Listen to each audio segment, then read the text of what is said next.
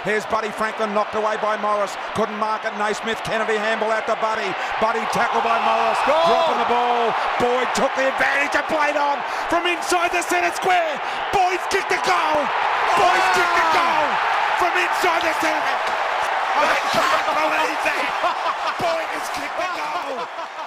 Yes, good afternoon, everyone, and welcome to the SC Playbook AFL podcast for round four of the AFL season. Proudly brought to you by Pat and George from Mortgage Choice SCW. My name's Eddie. I'm going to be your podcast host for today.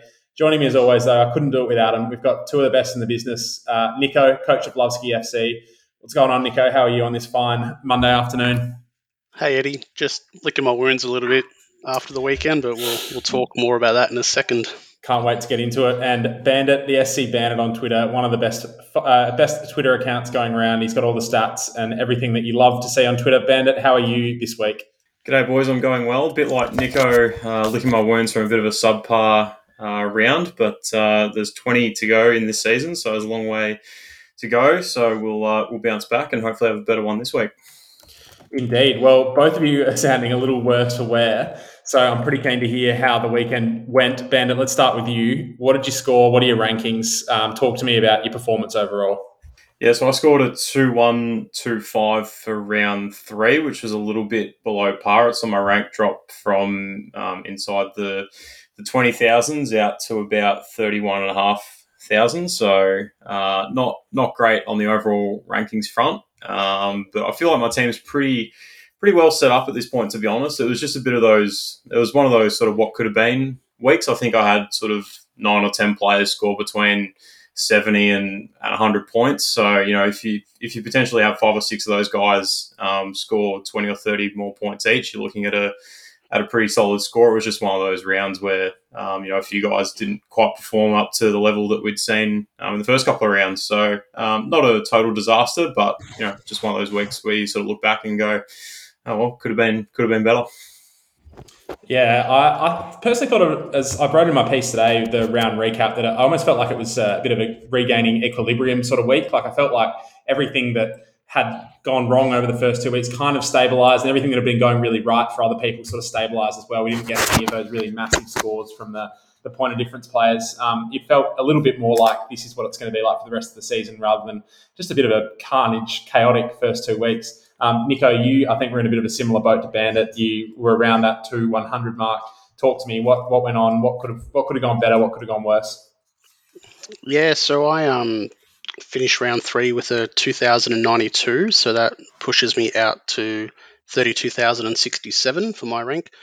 So pretty much the same as Bandit. I had I just counted 15 blokes who went under a ton on my field. So um, not ideal. Obviously my, my primos haven't haven't delivered as I as I would have hoped, and you know I'm not expecting too much from your Horne-Francises and your Wards and that kind of stuff that I have on field, but definitely expecting more from uh, from Butters and you know these types of players. Definitely, Butters was one that let a few down this week, me included. I punched out a two two four five, which was um, I think yeah around the top thirteen percent, top fifteen percent for the round. That leaves me in around the twenty thousand mark, which yeah, pretty satisfied with after a bit of a bumpy start. The team feels like it's coming together. Um, that'll all obviously fall apart later this week when someone or another person is out with COVID or whatever. But for the moment, it's feeling all right. Um, now, I like to give you guys a bit of a chance to vent um, in the pod. And yeah, this week I want to hear your primo villain and your primo hero. Bandit, I'm going to throw to you first. Who was the hero from your ranks and who was the villain?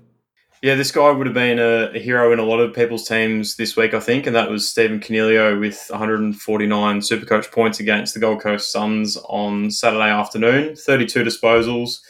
Um, just look back to the Coniglio of old that we've seen in years gone by when the Giants were, you know, one of the really dominant teams in the AFL, and he actually could have scored a lot higher had he not kicked three behinds and no goals. So had he turned one or two of those behinds into into goals, we would have looked at probably a you know a 160 or a 170 potentially. So um, he's given his cash generation a serious boost now. It wouldn't surprise me if we see him touching sort of near that five hundred thousand dollar mark um, in the next month or so. Nice. And uh, Nico, who was your who was your primo uh, hero for the week? Yeah, so I've got Josh Dunkley as my hero for the week. He looked back to his best with 129, which is really, really good to see. Um, his role looked like it was there again.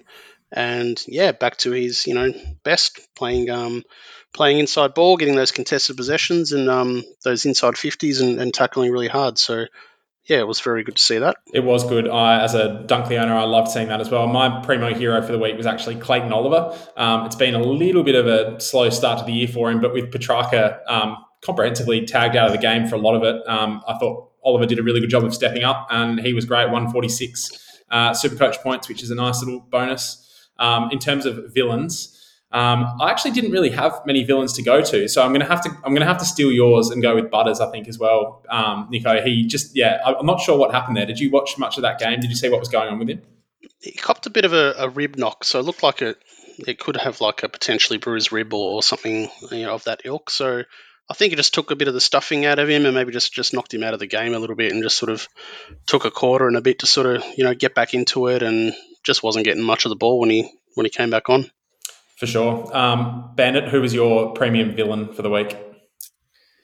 Yeah, Zak Butters was in the gun for me as well, but I'll go a little bit different just for some variety, so we're not all piling onto the same bloke. So uh, yeah, Luke Ryan was was the one for me. It was uh, boiled ollies in round one, chocolates in in round two when he scored 150, and then back to boiled lollies again with a 74 uh, this week against West Coast in in the Derby in Perth. So um, I feel like he's just sort of scoring around his floor um, at around that sort of low 70 point range, which isn't terrible by any means. But uh, yeah, I wish he'd sort of iron out that consistency a bit and average, you know, 110 or so. That'd be that'd be nice. But uh, yeah, he's probably the villain for, for this week.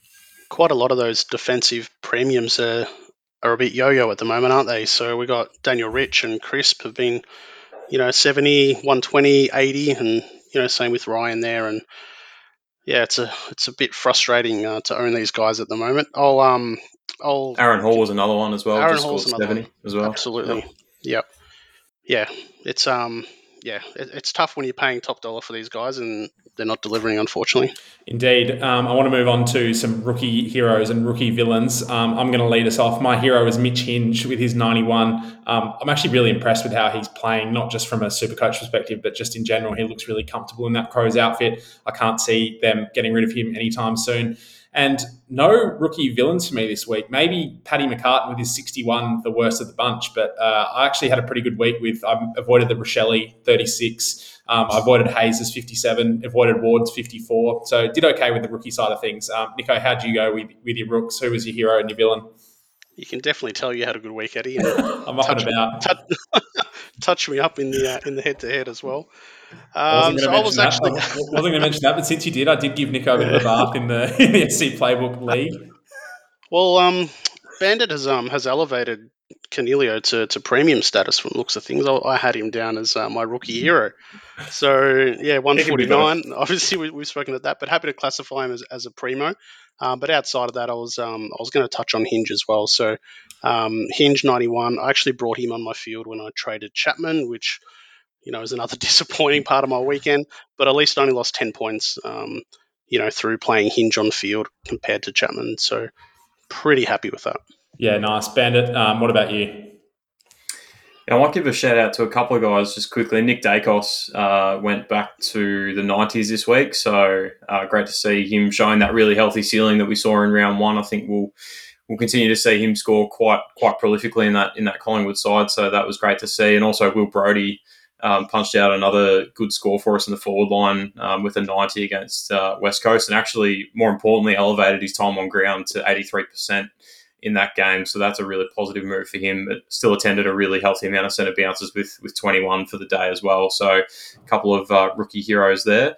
Uh, and on the uh, villain side of things, Josh Rachele, unfortunately, will um, unless he provides a, a, big game in the next couple of weeks, will probably stunt his cash growth um, for the next um, for the next fortnight or so with that 36 in his rolling average against Port Adelaide. Just didn't really find uh, much of the footy on on Friday night, unfortunately. So he'll need a big game uh, in the next couple of weeks to, to push that break even back down again. Um, and also Dylan Stephens, for a lot of people.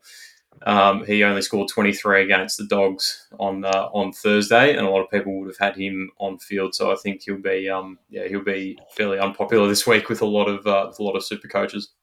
Agree with that. Yeah, Rachele was mine as well on field with his 36, which is thoroughly disappointing. Gave away a 50 meter penalty right when the game was on as well. So, um, you know, that knocked him back about 11 or 12 points too. So, yeah, not great, but hopefully, I think he's got it in him. Um, you know, he'll notch up a, a 70 or eight, and an 80 next week or something like that, and then he's, you know, back where we sort of want him to be. Yeah, I mean, I know Eddie Betts made it look easy for a number of years, but I always thought playing at night on Adelaide Oval, it's really dewy, it's really wet, it's a hard ground for small forwards to play at at night time. So I'm not too worried about that Rachele one. He was around the ball, he kicked a really nice goal. Um, I'm sure he'll be back uh, to what we've seen from him in previous weeks. Now, boys, um, the SC Playbook podcast is brought to you by Pat and George from Mortgage Choice SCW. Um, we thank them very much for letting us put this on every week. It's a, uh, it's a great production. The boys are experts in all types of home, commercial, and car loans. So whether you're a local or living interstate and looking to purchase your first ever home or chase the lowest rate for your refinance, give them a call on 9521 1611 today and mention SC Playbook for your free tailored expert advice session. Uh, lads, this time last week we tried, rather than going through game by game with each of our uh, with each game and looking through all the big stories from each game, we went with more of a tailored big topics sort of approach where we've identified a few big topics out of the weekend and we're going to discuss each one of those in depth. Now, people seem to like it, so I'm not one to argue with them. We're going to keep going with it this week. Um, I've given you a few big topics earlier. We're going to go through them one by one. The first one I'm going to throw to you first here, Nico, is underperforming mid primos. So basically, every big mid last week had a down week. Uh, what are we seeing here? Is this a is this a trend? Is this a one off? Or is it really something to be worried about? Do we have to start looking at that next crop of, of premium mids like Cripps, Brayshaw, Keays, those sort of guys? Can we not rely on the likes of Touk and Steele and Macrae any longer? I think we can rely on them. So I believe it's probably just a, a, bit of an outlier this week gone. So I'm going to be holding fat. Things, as we know, changes very quickly one week. So Dylan Stephens last week was you know, a must-have rookie sort of inclusion, and then he's you know pulled out a twenty, and then you know he, he's on the chopping block kind of thing. So things happen really really quickly in this game. I wouldn't move any of these you know highly priced guys on unless there is a significant negative role change or there's an injury um, there as well, and that's the reason for their poorer scoring. I don't think that's the case in a lot of these guys, especially not Steele and, and Touk. Um, Steele maybe looks a little bit disinterested. You know, he signed a big contract. Um, who knows? Um, that might be a little bit of a factor. Touk was, you know, tagged by two people on the weekend. So I think we can just ignore it and then expect them to go back to their 120 plus ways next week. Um, and then, you know, order is restored. The only exception to the rule perhaps would be Tom Mitchell, who almost looks past it, to be honest. So I don't know what is going on there, but if you have him, I'd suggest trying to move him on to maybe one of these guys like a like a Brayshaw. Yeah, T- Mitchell, I think has just been ravaged by injuries, and they do have caught up with him a little bit. He's a bit off the pace. I'm not. I don't think he's been starting in the midfield that often. He's gone a half forward, and he's, he's, not a half forward by any means. I think that was one of the major problems in Sydney. They tried to play him out of position. Um, so yeah, he is one that looks past it. Bandit, are you? Is there any part of you that, that is is looking to jump on any of these up and coming mids, like the likes of the the likes of a Crisp, for example, uh, for example, or Brayshaw, um, or even a Ben Keays, anyone like that that you're looking to offload, or is it is it more of a hold fat situation for you as well? No, I think the guys I've got at the moment, it's it's just a hold fat and uh, wait for the rookies to appreciate so we can start doing some upgrades. I didn't really um, didn't really jump on any of those underperforming guys like Tom Mitchell, like you mentioned. I yeah, I've, i was just looking at the stats as you guys were talking about Mitchell, and he only attended he only attended twelve centre bounces against Carlton on the weekend. So mm-hmm. um, I saw he was trying to run with Cripps at, at, various stages in that game, but yeah, I think he's been found out a little bit potentially by his lack of leg speed. He's that's probably the knock on him. He's a little bit one pace potentially. So um, yeah, who knows? The game might be um, might be moving past him, unfortunately. But um, yeah, from my perspective, my team's pretty well set now, especially now that the price changes have come into effect. I'm sort of banking on a few players to not perform as well as what they've been doing. So unfortunately, Paddy Cripps is is one of those. I've I've missed him. Um, Brayshaw's another one. I'm not sure he'll sustain the, the way he's been going. Um, I think he's shown in previous years that he is still a bit susceptible to a tag from opposition teams. So he's one I think who will potentially drop off a little bit as the season goes on, but he's shown um, you know what a high ceiling he's he's got. Um, in terms of the rest of the the mids like Touk Miller, um, you know I think teams can potentially look at tagging him a little bit more. Um, but yeah, you know every every every one of these midfielders is going to come up against the team at some point or, or other who um, you know, put some work into them and, and make sure that they have a bit of a down night. So, um, you know, guys like um, Neale, Petrarca, you know, I wouldn't stress too much if they're dropping a 90 here or there. That's, you know, that's pretty much their floor. Um, so I wouldn't be too concerned about that. Yeah, the alternative options are actually quite interesting. So you've raised Ben Keays. I thought he'd struggle with Laird back in the side. So did I, came, yeah. came out and dropped a 113 and looks great again.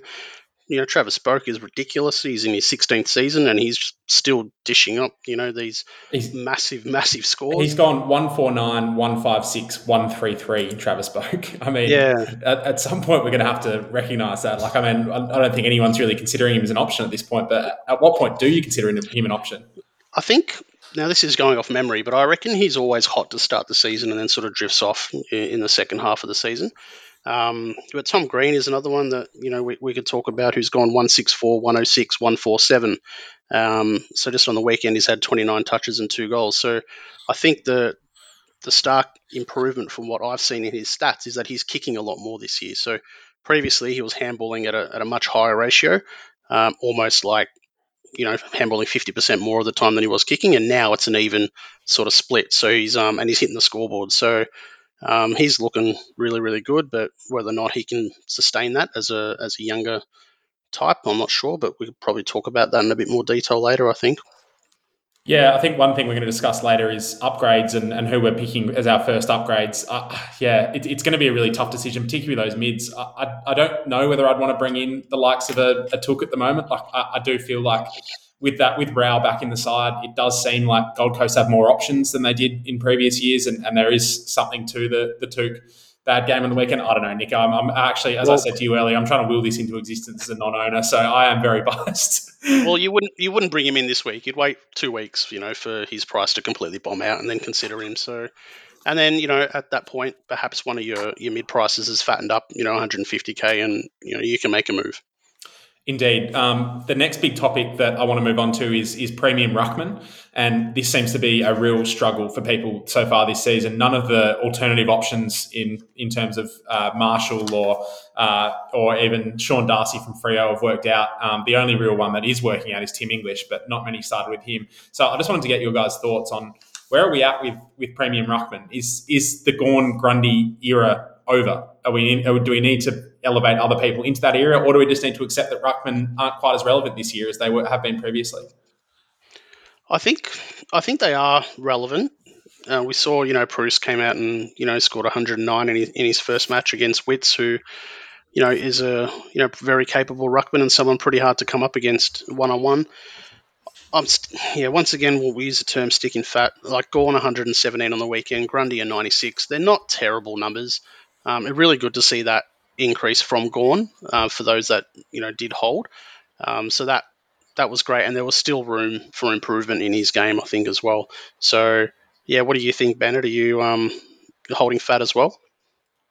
Yeah, I am. Yeah, I think Gawn's just had a bit of a slow start to the season. I think you can put those two first games down as a as a bit of a you know for whatever reason he's just started the start of the season slowly. You know, there could be a, a reason for that behind the scenes that that isn't public knowledge. So I think um, yeah, you've just got to stick fat and and like we said, the options outside of those top tier guys aren't really all that appealing. You know, Rowan Marshall started the season really well. He's had a couple of poor scores since with um, with Ryder now back in the team as well. So there's a bit of an asterisk on him. Sean Darcy's injured. Um, Nick Nat's just coming back from COVID, so you know his performances are still a bit to be seen, and how he bounces back from that. Um, the, the one that sort of jumps out at me a little bit uh, is Reilly O'Brien from the Crows, um, averaging 108 to to this point, um, and with a midfield around him that actually looks quite strong with the likes of Matt Crouch, Rory Laird. Ben Keays, Rory Sloane when he comes back from injury. Like there is some opportunity there, I think, for him to you know, he's a physical ruckman, so he, he's one of those guys who can get a few hitouts to advantage by monstering his opponent from from time to time, and he's he's quite a athletic guy as well. So he gets around the ground quite a bit and and racks up some some possessions that other ruckmen don't potentially. Um, so he's only in four percent of teams at the moment, just looking at his stats. So you know, if if you do get you know two three weeks down the track from now and and you and you're looking for a different option, um, he's definitely one I think that you can keep in mind. Yeah, I think what the one that worries me the most at the moment, I'm, I'm glad I'm a non-owner. I was spruiking him through the preseason was Rowan Marshall, and yeah, we we saw that three-headed St Kilda ruck lineup go at it on the weekend, and it's not going to work out long term. And you'd have to think Hayes is the first one out of that side, unfortunately. Um, but it, yeah, it is a worry that Marshall can't seem to to grab that number one ruck spot at St Kilda. I, don't know what it is really. I, I, don't really see why they're still playing Paddy Ryder so much at this stage. He, I don't think he's I think he's past his prime a little bit. The one that I do want to know more about, Nico, and as a Collingwood fan, I'm, I'm going to throw to you immediately because I haven't watched a huge amount of their games this season, I'll be honest, is what's going on with Brodie Grundy? Talk to me. Um, the scores are around the mark. It just doesn't seem like he's got that ceiling maybe that he once did.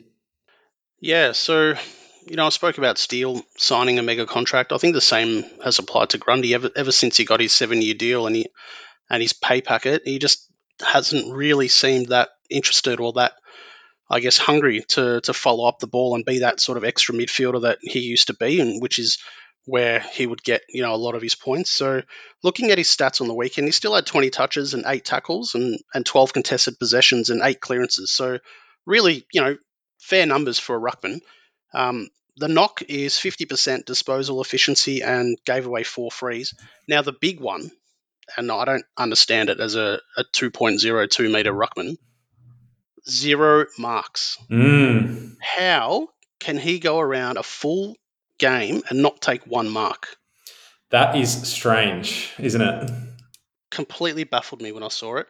And, you know, as a Collingwood supporter and, you know, in, in a WhatsApp group with um, you know, with my Collingwood snuff mates, every every time he drops the ball, it's like, oh, there we go, like you know, concrete hands again. Like so it, the same applies to Gawn, I think. They're both just not clunking their marks. So once that turns around, I think we're going to see them come back to those really high ceiling scores and I think reward people who, you know, have strong hands and, and not weak hands. Yeah, I think that's fair. I'm, I'm personally going to be holding. Um, I've only got Grundy, but I will be holding him. There's no way I'd be trading him at this point. One option, though, is my next big topic is actually one of these ruck options is Braden Preuss. He did fantastically off the bat. I don't think anyone could have expected more out of him than what he did. He looked great against Witts, who, as you said, Nico, is a tough matchup. He sits at 204k. So obviously only played the one game. Um, the first option that I want to throw at you, Bandit, is Hayes or Dixon. If you've got either of them, um, is that a, is would you consider after next week offloading a Hayes or a Dixon type to get to get in Preuss as a as an R three or um, one of those instead of an R two maybe just an R three? Uh, well, I, d- I, w- I definitely wouldn't offload them this week on the back of one big game from from Preuss. I think we've just got to hold fire there until we get another look at him next week. Um, worth noting that he only actually had 69% time on ground against the Suns uh, on Saturday. So there's definitely some room for improvement there. They might have just been looking to um, sort of nurse him back to AFL level and just get him through that that game potentially the Giants. But um, yeah, in terms of bringing him in, I'll, I definitely wouldn't pull the trigger on him this week. I think it's really important now for, especially for the options of, of trading in, that you wait the, the two weeks for them to be on the bubble and then wait for them to be to be named for that third game before you do um, bring someone in. But look, he's he's definitely an option. If he if he pumps out another ton, then I think you definitely have to look at it. Um, I think Hayes is definitely a hold just based on break even alone. Like his break even still still very low. Um, still and negative. Does, yeah, so even if he does go out of the team, he he's got to come back in at some point. I don't think there's any way that Ryder gets through the rest of the season uninjured based on his on his track record. So I think Hayes is definitely a hole. Or Marshall um, as well, Bandit. Like he's he's got injury concerns throughout his career. Yeah, exactly. Well. Yeah, exactly. So there's some there's some queries on on the Saints big guys.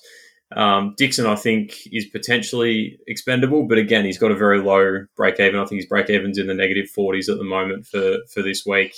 Um, and there's still obviously some question marks around, around guys like when, you know, when is Oscar Allen going to come back from, from his injuries? Um, so, yeah, he played a decent game on the weekend as well, Dixon. So, um, probably out of those two, Dixon's probably the more expendable one. Um, but again, it's a question of where do you stump up the cash because I think a lot of a lot of coaches wouldn't have you know 100k um, sitting in their in their salary cap at the moment that they can go and use on a Dixon to, to upgrade to a Preuss. Yeah, that's that's a really good point. That's probably the only time I would really do it is if I had that 100k sitting there, um, and Dixon seems to have lost lost his spot uh, in the team. So, yep, good call. Um, but as Bandit said, there's no reason whatsoever to to look at moving this week. Preuss obviously has got his you know very high injury concerns and even suspension concerns. So yeah, we'd hold hold fire until he's on the bubble. What do you do if What do you do if Gawn drops a drops a seventy next week, and you've got Preuss comes out and puts a one twenty up? You'd probably make the switch. I think. You reckon? Yeah, probably. Bandit. Yeah, well, if I mean, if Gawn comes out and drops a sixty or a seventy, it really does then become about value for money, doesn't it? And the and the points you allocate to get um, the the money, sorry, you allocate to to get points. If if Preuss is averaging ninety and he only costs two hundred k, you know the the points that you're getting from him are a lot cheaper than what you're getting from Max Gawn, who costs you know six hundred and fifty k to start the season, and he's only scoring you know 90 or thereabouts as well. So um, yeah, if you can if you can redirect those funds elsewhere to you know your defense or your forward line or your midfield and potentially get some some stronger point output for for your money, um, yeah, I think that's something we definitely need to, to look at. But like I said, plenty of water to go under under the bridge between now and um, and next time we meet for. Uh, for the round four wrap up. So we'll uh, yeah, we'll sit tight on on Preuss and um, see what happens. I've got Jared Witt sitting there at four fourteen k. He's got a break even of seventy five this week. Um, um, yeah, I'm sitting, I'm watching and waiting with uh, with bated breath to see how Preuss goes this weekend because that could free up a decent chunk of cash for other movements elsewhere. Now, out of nowhere, boys, our next big topic: Carlton the most mid slash deaf relevant team in the league. And I put an exclama- exclamation mark and a question mark here because I can't quite believe it. But they've currently got Walsh, Cripps, Docherty, Hewett, Kennedy, all really interesting defensive slash midfield options. So I'm going to ask you, Nico, what are Carlton doing at the moment that, that makes them so super coach relevant for us as they sit currently? I think it's the new coach. I think Michael Voss um, has shown being in charge of the midfield group at Port Adelaide and now obviously taking over as head coach at Carlton that he likes to have a consistency of a midfielder group and he really trusts them to do the job week in, week out. So we've got the likes of um, CBA numbers to, to, discuss. We've got Cripps at 23, which is you know massive for him. Hewett 16, Kennedy 15, Cerra 12, and, and Walsh 10, and Fisher only had the two on the weekend. So it looks like Cerra and Walsh are you know splitting um, the role um, with you know a little bit of wing and, and a little bit of outside. Um, but yeah, it's just that core group of guys that, that are in there. Um, and obviously, when that happens, they they know where they where they are. They know how they're moving. They know all the different scenarios because they're training, you know, all the time together, and they're always in there together. You know, when when the battle's on. So yeah, they've all got trust in each other, and they're all playing really really good footy. What about the defensive system, Ben? What is it about the defensive setup they've got there at the moment that's making Docherty and, and Hewett, even even though he's not playing a heap of defence, but specifically Docherty, what is it about his role at the moment that, that's making him such an attractive option? I think, to be honest, he's just gone back to that role that we saw a few years ago, where he was averaging. You know, you got to remember he was a guy who was averaging 120 in a past life as well before he had some um, some health issues. So, um, yeah, I think if he hadn't had those, he'd still be that sort of player who was pretty much D1 lock from from the start of the season. To be honest, um, I think the way they're playing as well definitely helps. They're looking to go a lot more direct this year, with obviously Curnow and McKay out forward, uh, Silvagni floating around as well. They played that way against Hawthorn in the first half, in particular on the weekend, and just look to really just get it in there quickly. Um, so that means guys like uh, Zac Williams, um, Docherty, Saad wasn't there on the weekend, but he's another one. These guys are, you know, they like kicking the footy long. Um, and if they're hitting up targets like McKay and Curnow on the end of those kicks, um, and those guys are then kicking goals as a result, then that's going to lead to to some bigger scores in in Supercoach. So I think the the way they're playing is really conducive to to Supercoach scoring, and I think we're seeing that in the midfield as well as, as Nico just touched on. 100% agree with with the um, assessment of Docherty there. So on the weekend he's had 33 touches and, and 23 of those are kicks and the majority of them you know are long and, and hitting a target you know somewhere because he's really really you know lethal by foot. So he's going at 88% having 33 touches it's pretty huge. Indeed. Um, and do you see particularly the midfield setup Nico, do you see this as a sustainable sort of scoring pattern going forward? I mean, there's nothing to suggest currently that it isn't, but is there anything about it that, that you'd be worried about with the likes of a Hewett or a Cerra if you owned either of those two? No, I'd be wrapped if I was a Hewett owner. I'm not, but um, Cerra, I don't think is going to be anywhere near as good um, asset wise as Cripps or Hewett. I think they're the two main guys as well as Doc, you know, in, in defence. Um, Cerra's probably going to be a little bit up and down only having sort of that split as I mentioned with Walsh. Um, but long term, it looks like you know these guys are the ones that are going to be trusted and to to do the job and deliver week in week out. And the only thing that's going to you know hamper that or or derail that is going to be injuries. Well, the next thing I want to talk to you about is, is in reference to Sam Docherty specifically, but I'm going to open it up to every defensive option. Who is going to be your first defensive upgrade target? Um, because I'm finding it very hard to go past Sam Docherty, but there's also the likes of Jake Lloyd, Jordan Dawson, Aaron Hall, all started the year with relatively low ownership. So, Bennett, who's the first cab off the rank for you in terms of defensive upgrades at this point? Obviously, noting that we might not be getting there for a few weeks, a few weeks yet. Yeah, it's going to be tough. I think, you know, like always, you want to balance um, point scoring with with value for money, like we touched on on previously. So, um, you know, I'll probably wait and see on Docherty just to see how he goes over the next couple of weeks. His break even at the moment is uh, is 107, so uh, he's somewhere near. If he doesn't pump out another, you know, 130, 140, he's probably somewhere near his maximum price at the moment. So you can probably afford to wait a couple of weeks and see if you know, a team opts to, you know, chuck a defensive forward on him or, or something like that. Um, I think guys like uh, Jordan Dawson from the Crows, um, averaging 106 at the moment at sort of mid 550s. Um, he's someone that I'm sort of looking at. Um, Tom Stewart as well has had a really consistent start to the season with with three tons. Um, and then you've got sort of the next generation guys as well. So um, Jack Sinclair from the Saints is one that's really popped up and um, sort of come from nowhere, really, to an extent. Um, and now he's averaging 110 through the first three rounds. Harry Perryman from from GWS, he's averaging 100 through the first three rounds as well. So it's really about um, about balancing that point generation with with value for money. If if you don't need to go and spend 550 on on your first upgrade, um, and you can spend 500 and get a similar output, then that's probably the way you need to you need to go. So I take it you're leaning slightly towards Dawson Bandit. Nico, where are you leaning slightly towards at this point in time? Now that Hall's had a, a really poor game, um, as long as he doesn't lose his spot, because he was really poor. Like there was one stage of the game where he was manning the mark at 50 and he was he turned to have a go at his teammate and he just let Lyons play on and kick a goal from 40. It oh. was absolutely horrendous to see that.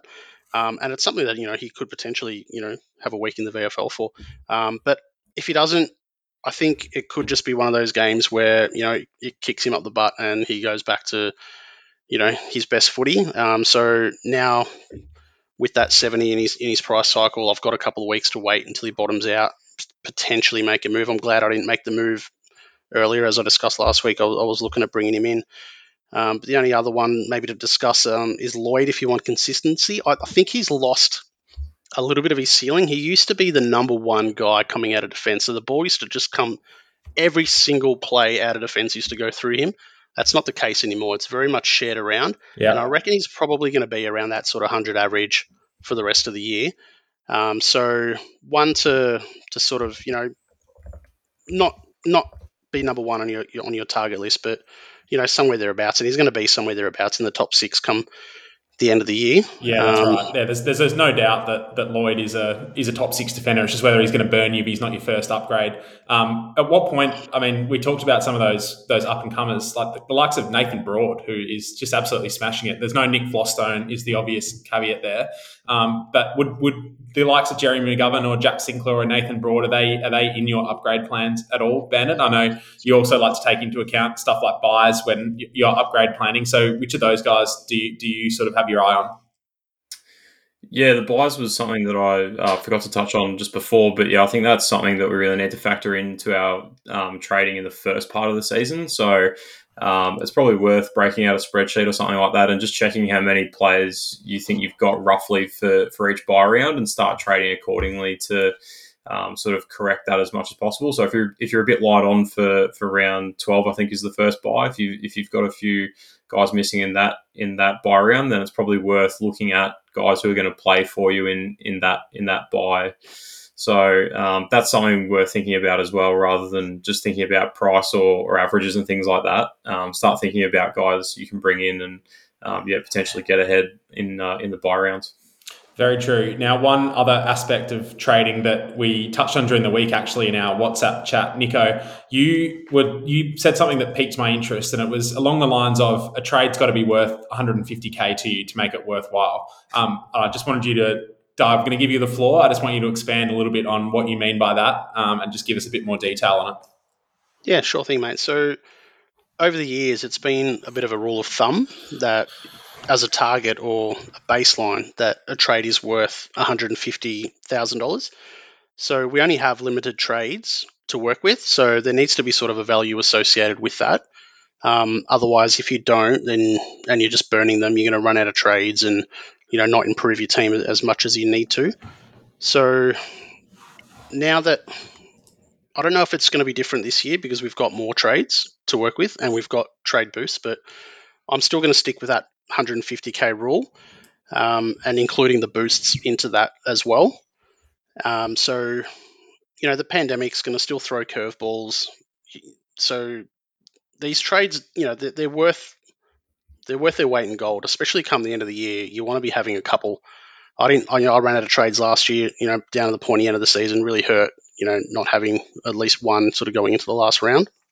So as a bit of sort of an example, it doesn't really apply to premiums as much, this 150k rule, but definitely for mid prices and like your or your stepping stone kind of players uh, or your rookies. So to judge whether or not it's been a successful trade, just say you start at 125k rookie, they've risen up to 300k, you sell them to 125k rookie, you bank 175k, and then you use that money to upgrade into your team. So there just yeah, there just needs to be sort of that that line or that value of a trade, and if you work around that, I think you're going to be pretty good in the long term.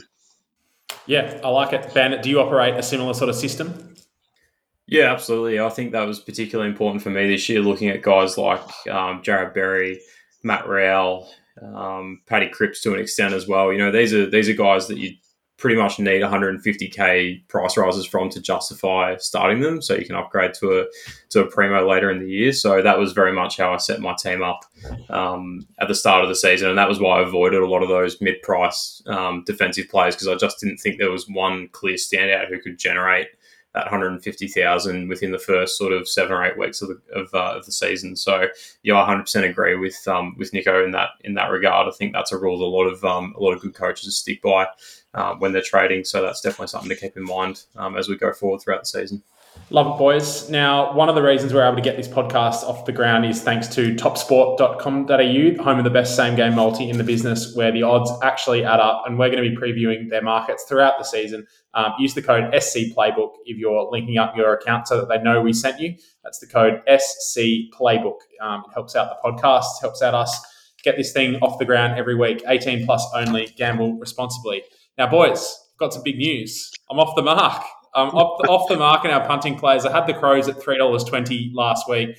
That uh, that's given me a really nice little boost. Um, I'm now I'm out of the negatives for the season, um, which is which is very nice to see. I'm up to two units up overall. But Nico, you're down negative 8.87 units, and Bandit, you're down at negative 5 units. You also had a win on the weekend with a Dogs, Demons, and Brisbane multi paying $2.50. Um, I'm going to stick with the Crows this week. I, I, I, like the Crows, but it's not the men's team. I'm going with the women's team. Um, I watched them play on the weekend. They were fantastic. I'm going to go them negative 15 and a half points against Melbourne in the grand final. That's paying $3.20. Another good omen, seeing as I won on $3.20 last week. So that's me. The Crows women, negative 15 and a half points. So they've got to win by 15 and a half or more um, against the Demons in the grand final. Uh, Nico, what do you got? You you were pretty hot. You were hot to start the season. You've dropped off. We need a winner. What do you got for us? Yeah, the Suns were pretty ordinary last week and, and cost me. Um, so I'm going to go Melbourne at $1.41 uh, which seems pretty good odds to, to touch up a um, confidence lacking Port Adelaide um, away. And they're boosted as well by uh, the return of Lever and Ben Brown. So I think, yeah, I think Port's in, in trouble. Um, I've also going to throw in Sydney at $1.07 against the Kangas, who don't look AFL standard. Yep and I'm going to take the Bulldogs over 10.5. Mm-hmm. Now they're playing Richmond. I'm not liking Richmond and the way they're going about things at the moment, so I reckon that's an easy, an easy line to cover. So I'm looking at two dollars eighty six, and I'll have all ten units on. Beautiful, love it, Bandit. You had a nice little winner last week. Where are we headed for a winner this week? Yeah, I'm just going to go one out, uh, like you, Eddie. So I'm going to play in the Swans North game as well. I'm going to take Sydney at the line of 42 and a half. I just like like you said, Nico North just looked like an absolute VFL standard team at best. I reckon there'd be some ammo teams kicking around uh, that would give them a run for their money at the moment. So I reckon uh, Sydney with uh, Buddy Franklin up and about could give them a proper hiding at the MCG at the SCG. Sorry, on uh, on Saturday. I love that one, Bandit. Now that's we're going to keep track of these throughout the season, so we have a good record of how we've all been going. Um, boys, I want to ask you your plans for this week. Um, where are you headed in terms of trades, um, captains, rookies, any anything that's going on in your team? Nico, what's happening? Are you looking to trade, or are you looking to hold off after a big trade boost bonanza last week? Yeah, so look, just want to touch on um, we record these on a Monday night, so we've got you know plans plans that we come into um you know after we you know the game's opened and unfortunately like Monday to Friday in Super or Thursday in Supercoach is uh, is a long time, so things change. So I, I didn't do anything near what I planned last week, but having said that, I think this week's pretty easy. I'm going to go Baldwin to Martin, and I'm going to play him on field. Um, so get Rachele off. Um, so I think there's absolutely no way in the world I don't do that trade. So and it's just the one. I don't think there's anyone else I've missed on the bubble this week. So looks like um, yeah, just a good opportunity to use one trade and, and make sure I get Martin in.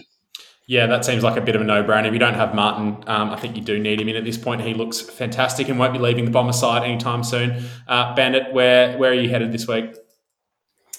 Yeah, I have to agree with Nico. Monday to Thursday is a lot of thinking time when it comes to Supercoach. So I actually didn't really end up going the way that I thought I would with my trades. Either I actually ended up uh, bringing George Hewett into my team for for Lachie Whitfield last week, which actually turned out to be um, to be not a bad move in the short term. Hewitt outscored Whitfield last week, so that was uh, that was a, a short term tick for that trade. But we'll see how that plays out.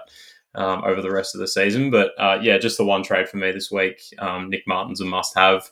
Um, so I'll be bringing him in for Mitch Owens. I think the problem I have with with my team this week, um, and I'm sure lots of coaches will run into this over the course of the season, is that uh, my loophole player. Once I bring Martin in, um, the only loophole player that I've got is Darcy Wilmot from Brisbane, and they play Friday night, which is very early in the round. So I'm actually going to have to go for a VC on Thursday night, probably in the Port Adelaide Melbourne game. Thankfully, I've got a couple of options to choose from with Gawn and Petrarca. Uh, but yeah, unfortunately, no loophole leaves leaves me a little bit snookered in terms of uh, in terms of VC options. So I can't go the safe option and VC Neale or, or Macrae on, on Friday or Saturday. I'm going to have to roll the dice early on a couple of guys um, and see what happens. So, open to your suggestions, boys. Gawn or Petrarca. Ooh, I don't know, Nico. Where do you, where would you go with that? I'd go Petrarca just Yeah. because Gawn's a, a little bit sort of unders at the moment. He, he could blow it up, but I think Petrarca's probably more likely to have a, a bigger game there. Not tempted by Butters? Oh, I don't think you could be after 58 the week before. I, yeah, no, not not not for me. Um, I, I, as a captaincy option, I do like Jack Steele against the Hawks later in the round. The Hawks have given up massive midfield numbers um, in basically all three games that they've played so far. So, um, yeah, if, if you like uh, a bit of a roll of the dice captain, um, Jack Steele could be it against the Hawks on Sunday afternoon. Love that. Um, just for the record, I'm, I'm, I'm probably not going to do anything this week. I, I had my free trades last week. I'm probably going to sit tight. The one that is really, really staring me right in the face is is Jarrod Berry. Um, I'm not sure whether I want to hang on to him. I, I can't really figure it out. I'm about 20k short of going him straight to Tom Green, um, which I would have very much enjoyed doing. Instead, I'm sort of left with this either a downgrade and then and then get him up to someone, or or Lipinski or Caldwell are sitting there too for Berry, but I don't like either of those either. So No, Unless you that's boys a bit too.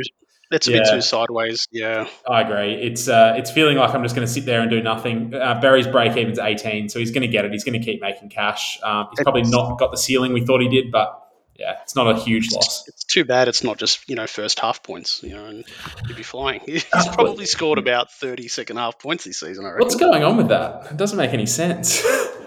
not not sure. Yeah. Um, now, to the listeners out there, if you do want to, as, as Nico and Bennett have said, we change our plans a lot during the week, as I'm sure you all do. And if you want to have a chat with us and run your plans by us, we've We've got a huge WhatsApp chat that's going at the moment. Um, the boys in there are loving it. We get a lot of Nico, especially, is giving advice constantly. I don't know how you get the time, Nico. It's uh, it's amazing. Um, but if you want to get involved in that WhatsApp chat, um, you have to sign up to SC Playbook for $30 for our entire content library for the 22 AFL season. So not only does that get you a lot of extra content on the website, you also get access to that WhatsApp group that I mentioned, which is basically just a group of us contributors and a group of um, people who have signed up to the site. And it's very good vibes in there. We get a lot of good chat going. Um, Nico's in there a lot. Uh, it's great fun. If you're not interested in that, don't worry. We've got plenty of free stuff on the SC Playbook website that will tide you over in the meantime. Now, boys, this is probably my favourite part of the podcast. It's when we open it up to the listeners to tell us what they want to talk about. Um, we've got a few really good questions coming in this week. Um, Nico, the first one that I want to throw to you is from Corey Blackledge. He wants to know um, whether he should do McGovern to Nick Martin. He's worried he's going to have to field one of Keays and Rachele next week. Now, I'm assuming that he's asking whether he should do the McGovern to Nick Martin trade. Um, if not, yep. he's going to have to field Keays and Rachele. So, yeah, what are your thoughts on that for Corey? Yeah, look, that's the way I, I've taken the question as well. Just before I do answer it, I just want to, for the record, just say I'm going Macrae VC into Miller C um, this week, so I'm expecting those two guys to bounce back. Um, but yeah, look, Corey, no brainer. Um, pull the trigger, bank the cash, and get Martin on your field and, and take those risky sort of um, players off uh, in um, in Rachele. That's exactly what I'm doing this week. Um, and that should improve your team probably by about 30 points there. Um, and I think Nick Martin, the role that he's got, seems to be a pretty safe kind of 70, 60, 70 score. So lock that in, mate. Don't hesitate. Both of you are bringing in Nick Martin this week, aren't you? Yep. Oh, Bennett, you already had him. No, no, I'm bringing him in this week. Oh, you bring him in as well. Yeah, well, good. That's uh, that's two big ticks for Corey, getting rid of McGovern for uh, Nick Martin. Um, Tim H wants to know no rookies ripe to trade out yet, and no must-have trade-in targets. Are we not trading this round? Uh, I've thrown this to you, Bennett. You are doing the one trade this round, um, but if you're happy with your team, is there anyone else that would be on the radar for you to bring in this week? Yeah, I think this is a week that you can really sit tight, um, provided that you don't have any injuries in your team or, or guys that are seriously underperforming, like a, a Tom Mitchell or something like that. If you've got Mitchell in your team, I'd be looking to trade him out as we as we alluded to earlier. But yeah, I think Nick Martin's the the must have for all the coaches out there who haven't got him in their in their teams yet, like me. He's uh, he's the one that I'd be going after this week. But aside from that, um, yeah, early on in the season for probably the next two or three weeks, really trading is just about um, correcting injuries or, or form. Um, there's no real need to to grab rookies if you've got all the must have ones that like we touched on last week. Um, you can really sort of sit back um, and and work on sort of identifying the guys that you want to upgrade to um, a bit later on in the season. So, uh, yeah, from my point of view, um, no trading this week unless you absolutely have to. 100% agree, Bandit. I'd probably the ones that I'm going to be watching closely this weekend. If Crisp doesn't have a good one against West Coast, then I'm, I'm probably going to look at moving him on. He doesn't seem to, you know, be enjoying that midfield role as, as much as we thought he would. Um, and even Daniel Rich, I think it's. I'm probably going to ignore his 80 on the weekend because you know, they smashed the Kangas and they only had six points. So, you know, he had, you know, significant drop in kickouts and obviously the ball not being in, in, in the defense much. So, yeah, just just watch those kind of guys and, um, you know, another another week of, of data point and then, you know, make a, a more informed decision next week. The one guy, sorry, the one guy I had um, just popped up onto the radar this week after he debuted on Sunday was Neil Erasmus from Freo. Uh, scored 58 on on debut and looked pretty pretty solid. So he's one to look out for in the next couple of weeks, just depending on how he scores. You know, he could sideways a, a Dylan Stephens potentially if he falls out of the uh, the Swans 22. You could maybe um, look to move him to, to Erasmus if he um, punches out another good score this week. Um, but yeah, aside from that, there's no real rookies. I don't think that have, that have jumped up on the radar, if, unless uh, you guys have found one that I haven't. One that hasn't been getting any buzz at all is Thomson Dow from Richmond. He's a uh, forward mid. He put out hundred on the weekend against St Kilda. Um, I was really impressed with him in that game. I think he only had a 49 or a 45 or something in his day or in his in his first game of the year. But yeah, that hundred, um, yeah, pricked my ears up a little bit. I, I, don't think he's he's worth selling the farm for and, and moving heaven and earth to get in, but I think it's one to put on the agenda. The other one that's on the bubble is Nathan O'Driscoll as well from Freo, who he I think he came off. He was med sub early in his first game. He came on and scored a 15 or a 20 or something, but he looked okay um, on the weekend. I, again, I don't think it's one of those ones that you need to have, and it's not going to burn you if you don't have it.